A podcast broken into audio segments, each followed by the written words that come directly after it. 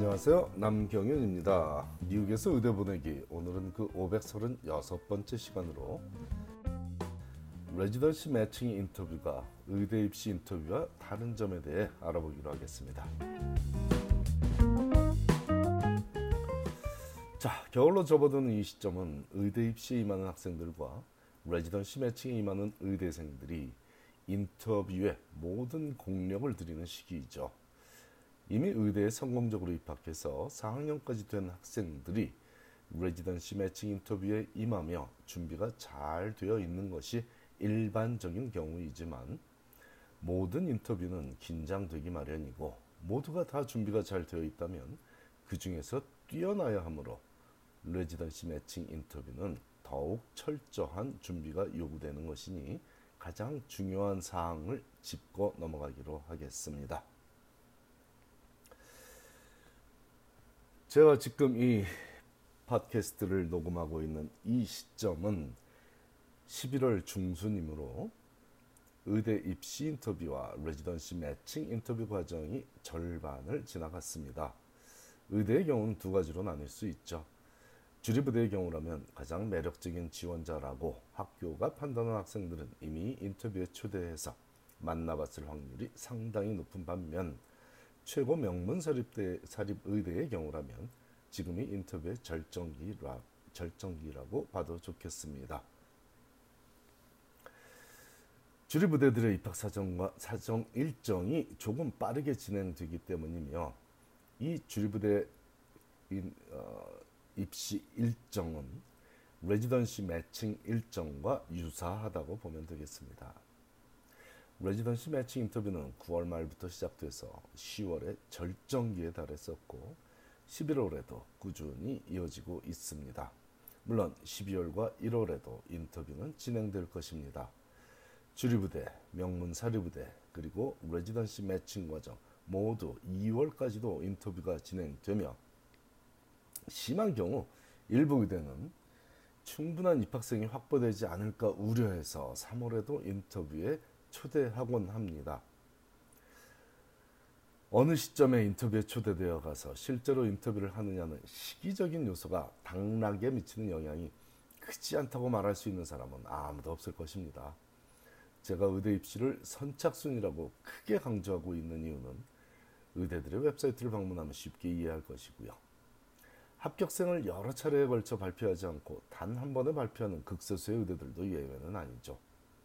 미리 준비해서 제때 지원한 학생의 원서를 검토했더니 준비가 매우 잘 되어 있어 일찌감치 인터뷰 초대에 만나봤더니 매력이 있는데 그 학생을 선발하지 않고 더 좋은, 학, 더 좋은 학생을 기다릴 만큼 의대 입시가 한가하고 이해심을 많이 발휘해주는 그런 과정이 절대로 아니기 때문인데 이는 레지던시 매칭 인터뷰에서는 더욱 심합니다. 이미 의대 입시를 거친 학생들 간의 경쟁인데 원서를 제때 내지 않은 학생이 있다면 그 학생은 시간 관리 능력에서 최저점을 받는 평가를 받을 것이 자명합니다. 그렇게 바쁜 의대생이 어떻게 제때 원서를 낼 수 있냐고 문의하는 부모들이 가끔 있는데 병원 측에서는 절대로 그렇게 생각하지 않죠.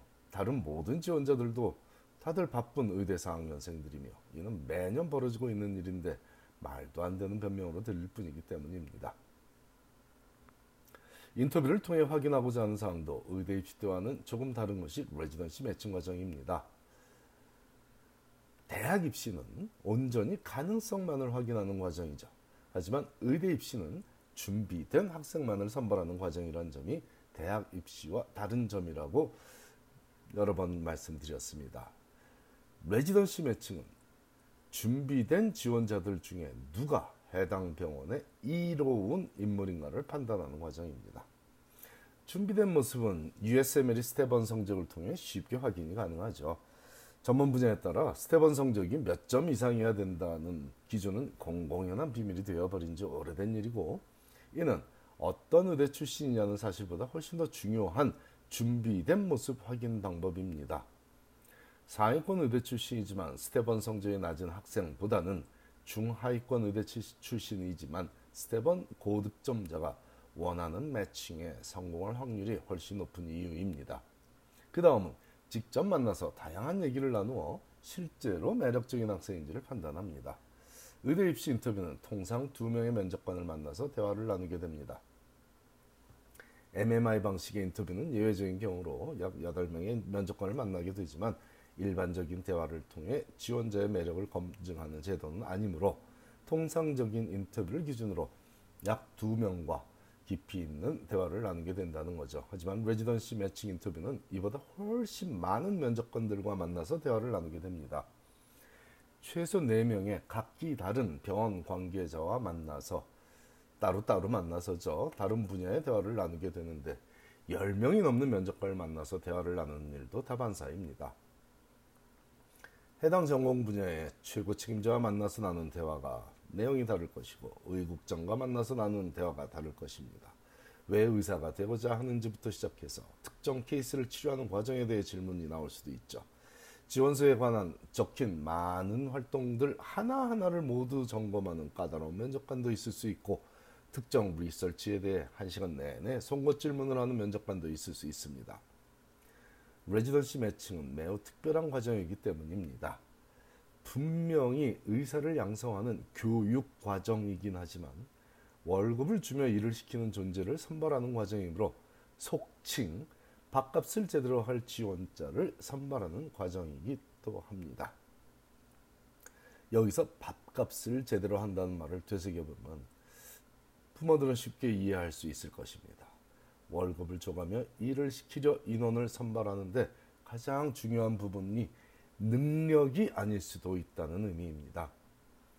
주변의 평판과 팀 플레이어 여부가 개인의 능력보다 더 중요하다고 믿는 병원이 있을 수도 있지 않을까요?